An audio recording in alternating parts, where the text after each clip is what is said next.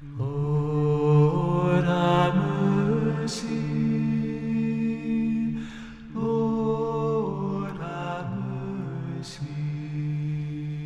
to this week's edition of Holy Apostles Weekly Sermons.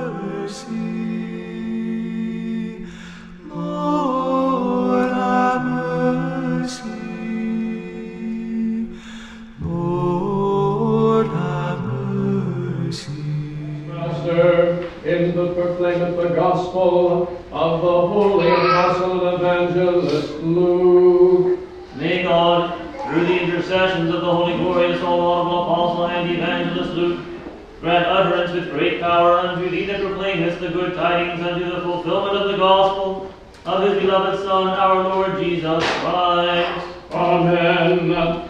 Wisdom, attend. Let us hear the holy gospel. Peace be to all.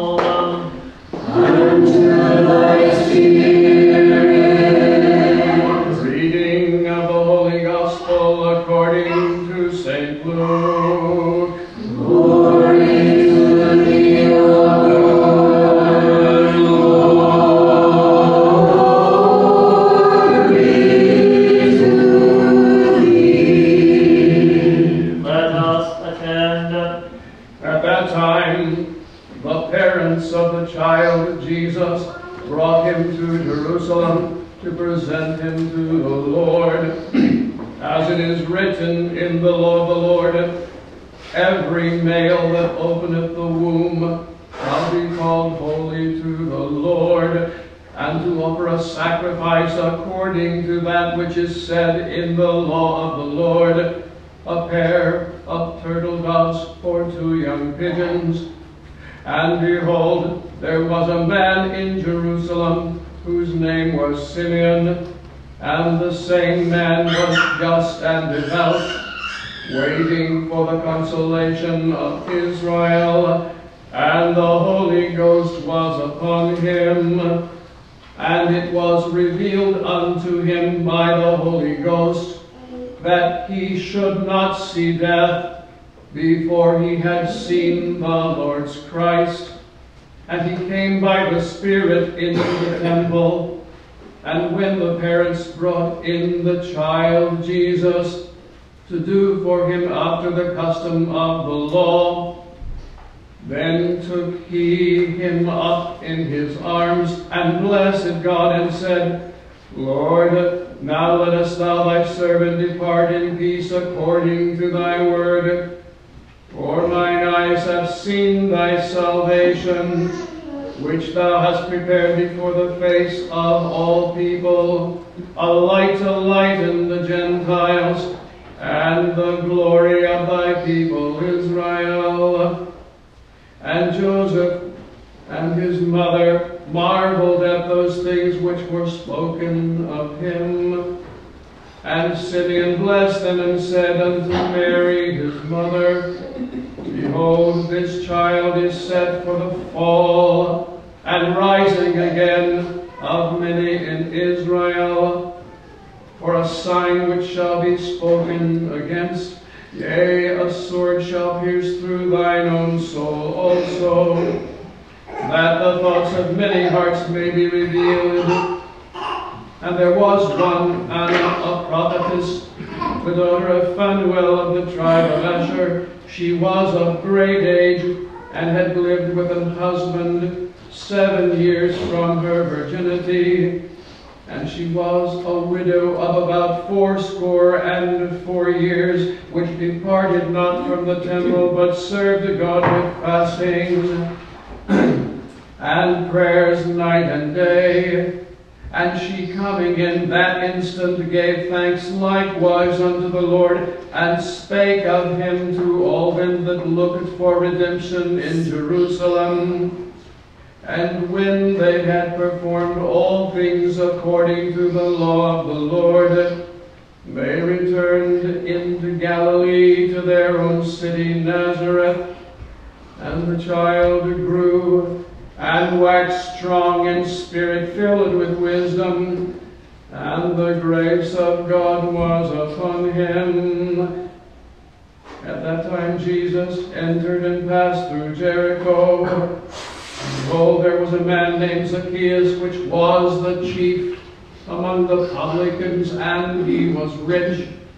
And he sought to see Jesus, who he was, and could not for the press, because he was of little stature. And he ran before and climbed up into a sycamore tree to see him, for he was to pass that way. And when Jesus came to the place, he looked up and saw him, and said unto him, Zacchaeus, make haste and come down, for today I must abide at thy house.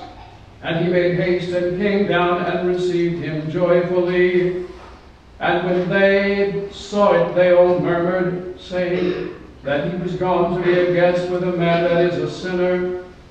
And Zacchaeus stood and said unto the Lord, Behold, Lord, the half of my goods I give to the poor. And if I have taken anything from any man by false accusation, I restore him fourfold. And Jesus said unto him, This day is salvation come to this house, for as much as he also is a son of Abraham. For the Son of Man is come to seek and to save that which was lost.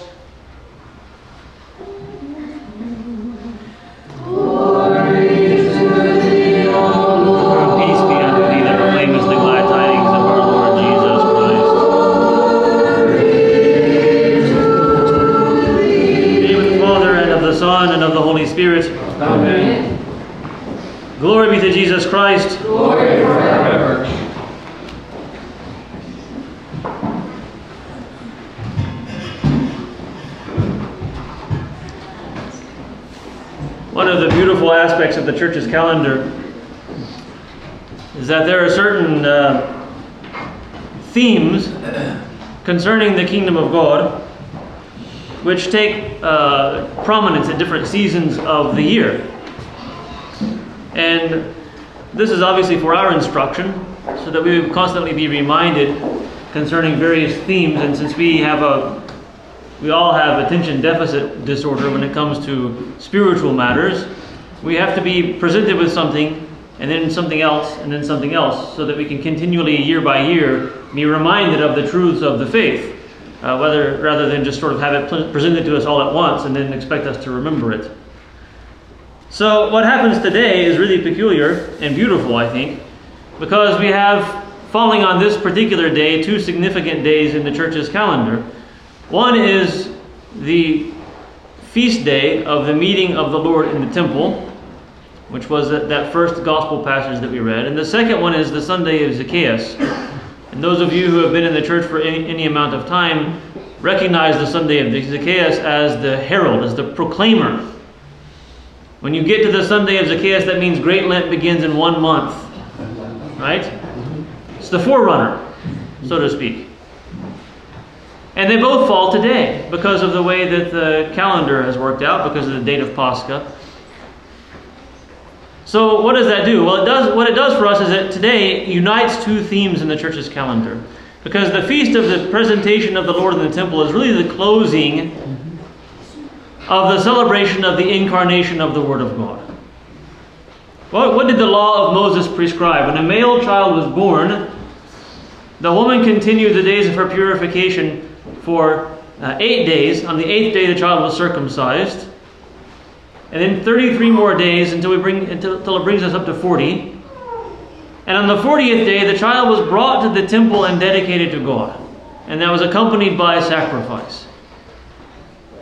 And so 40 days after December the 25th is, guess what? February the 2nd. Today is that day. The day of the presentation of Christ in the temple. As a 40 day old baby. So that, for us, it kind of closes the period of our celebration of the incarnation of the Word of God. Yes, we begin our celebration on December the 25th. We have a leave taking of that feast, but we never really give it up. We have the Feast of Theophany, we have the Feast of the Circumcision, we have all of that. And we tend to kind of go about our daily business soon thereafter. Right? We, after New Year's, we're kind of like, oh, that's all done. Now let's get on with life. But the church doesn't think that way. And the church says, no, you have to remember this. You have to keep remembering it. And so for 40 days, it's constantly in the consciousness and the, the awareness of the church that the eternal Word of God has taken on flesh and lived among us.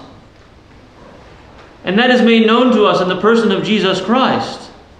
And he submits himself in all humility to every aspect of our human nature. He becomes a helpless, tiny babe. And he is circumcised on the eighth day, and he is brought into the temple on the 40th day. And he even submits to growing through the stages of human life. And the Father says, so that he, he will thereby sanctify all the stages of human life. Of course, it's possible for him to be born and then immediately become a full grown man and begin to preach. But he chose not to do that. He chose rather to process, to proceed through all of the stages of life and thereby to sanctify all of them. This is all part of the reality of the incarnation. Right? And so what we have this year is that that comes up against the beginning, the proclamation, the forerunner of Great Lent. And that begins with this account from St. Luke's Gospel concerning the publican Zacchaeus, who provides for us a model of repentance. Because that is the theme of the season of Great Lent. Precisely repentance. And so, what does that mean? The reason I think it's beautiful that those two things fall together on this day is that it answers the question what is our response to the incarnation of the Word of God? The eternal Word of God, the one who made the heavens and the earth and all that is in them, who made you and who made me, who made the laws of physics, who made the laws of mathematics, who made the laws of nature, who made everything, and who is above all of them, above time, above space, above distance, above all of it. That one has taken on human flesh and become one of us. And lived among us for the sake of telling us clearly about himself.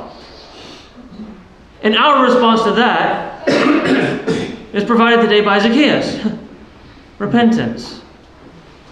Repentance. Because the fact of the matter is, we are not aware of those things. We confess them as doctrines, as the, the truths of faith. But we're more or less content to go on with our day and ignore those realities.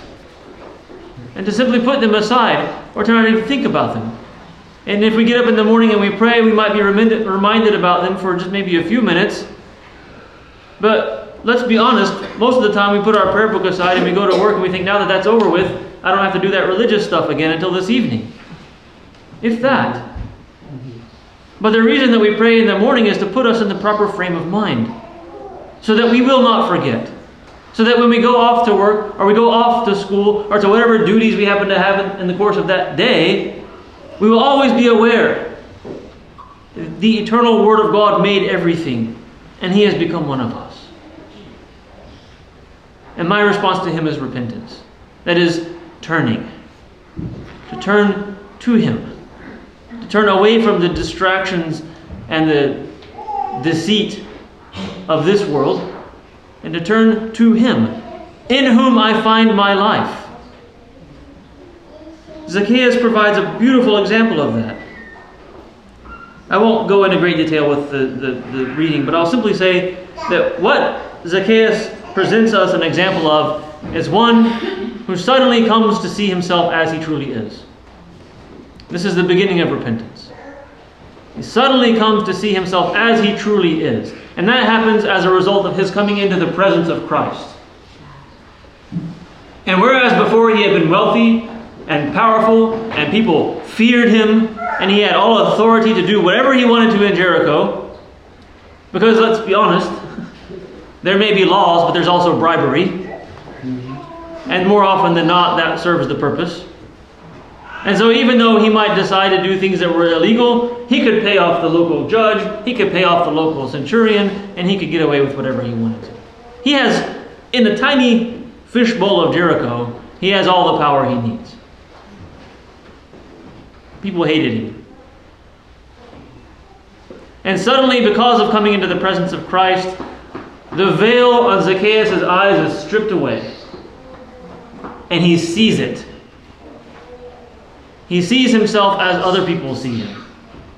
He sees that he is a defrauder, a thief, one with the authority of the state behind him, who is unjust. And he sees also that people despise him for it. And so he responds to the Lord not with despair at seeing himself as he really is, which is not the proper response, but he responds with repentance. He invites the Lord to his house. He brings him in joyfully. And he says, I'm giving away everything I have because I've stolen all of it. It is not mine. The law says if you steal someone from someone else by false accusation, restore it fourfold. That's all Zacchaeus did. All of his wealth was based on taking by false accusation. So whenever he says, everything else I have I restore fourfold, what he's saying is I'm stripping myself of everything. But it's not just a question of wealth, right? Of getting of dispersing his wealth to those who he had defrauded. But he has come to see himself in reality, as he truly is. And that momentary vision that he has provokes him to repentance. And he begins to call out to Christ. So, brothers and sisters, this is the beauty of the coincidence of these themes on this particular day. That we are reminded at the same time of the eternal Word of God, of the incarnation of the Word of God, God Himself who has taken on flesh to live among us. And we are reminded also of our proper response to Him. To strive, to desire, to see ourselves not as we would present a face to the world, but to see ourselves in truth, as we really are the good, the bad, and the ugly. And being inspired by that vision, not to despair, but to be inspired by that vision to repentance, to turn to Christ, to strive to make amends where it's possible, and to orient ourselves correctly, so that we every day remain facing the Lord Jesus throughout the course of the day. And that we live a day, we live a life constantly in a state of repentance. This is the blessed life, brothers and sisters. This is the life of Christians. Not to repent one time and then go on and sin again, but to live constantly steeped deep in the sacrament of repentance. May Christ strengthen us to move forward in this life, to deepen our repentance, and He grant us a good season of great Lent. Christ, together with His Father and the Holy Spirit, be all glory, honor, and worship unto ages ages. Christ is in our midst.